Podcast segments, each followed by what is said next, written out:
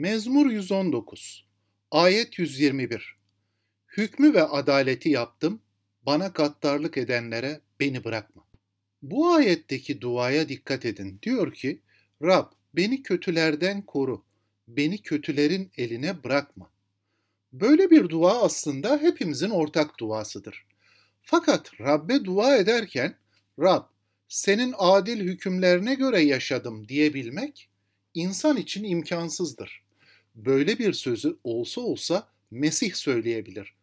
Buradaki ayet Mesih'in sözleri konuşması gibi karşımızdadır.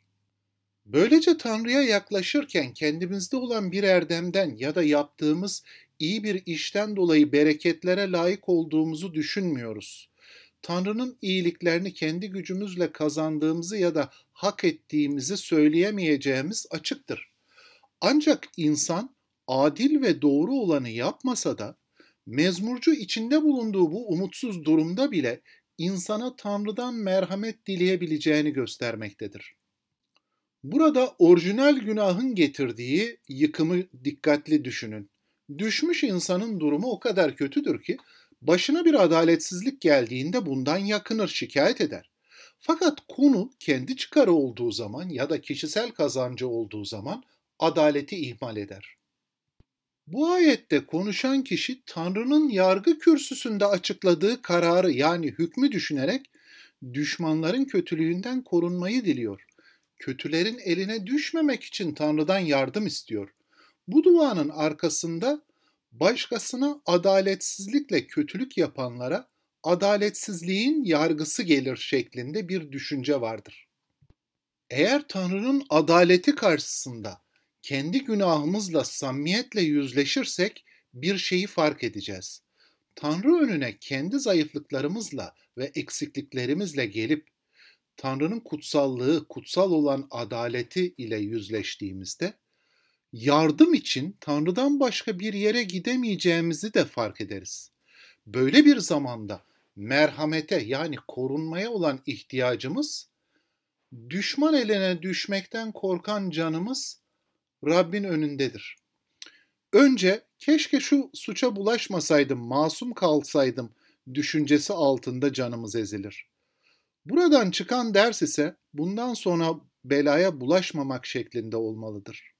Böylece kutsal yazıların gücüne bakan ve Tanrı'yı pişmanlıkla arayan, alçak gönüllü bir ruh ile suçuna rağmen merhamet dileyen bir kişi, hatasına ve suçuna karşın burada Rabbin önünde durduğunu bilir. Layık olmadığını bildiği halde ihtiyacı olan şeyin merhamet edilmek olduğunu görür. Bu ayetteki gibi Rab beni düşman eline düşürme diye dua eder. Böyle duygular içinde ve samimi pişmanlıkla dua eden günahkarın aklandığı yer de tam burasıdır. İşte müjde böyle bir müjdedir. Müjde bu yüzden inanılmaz gerçektir. İnanılmaz iyi haberdir. Kendisini koruyabilecek ya da kurtarabilecek bir gücü olmadığı gerçeğiyle yüzleşmek, kötülerin elinden kurtuluşu hak edecek bir şeyi olmadığını görebilmek, Tanrı'dan başka bir yolu ve Tanrı'dan başka bir kurtuluşu olmadığını görebilmek ruhsal aydınlanıştır. Bu da bereketlenmenin bir başka yüzüdür ya da bereketin kendisidir.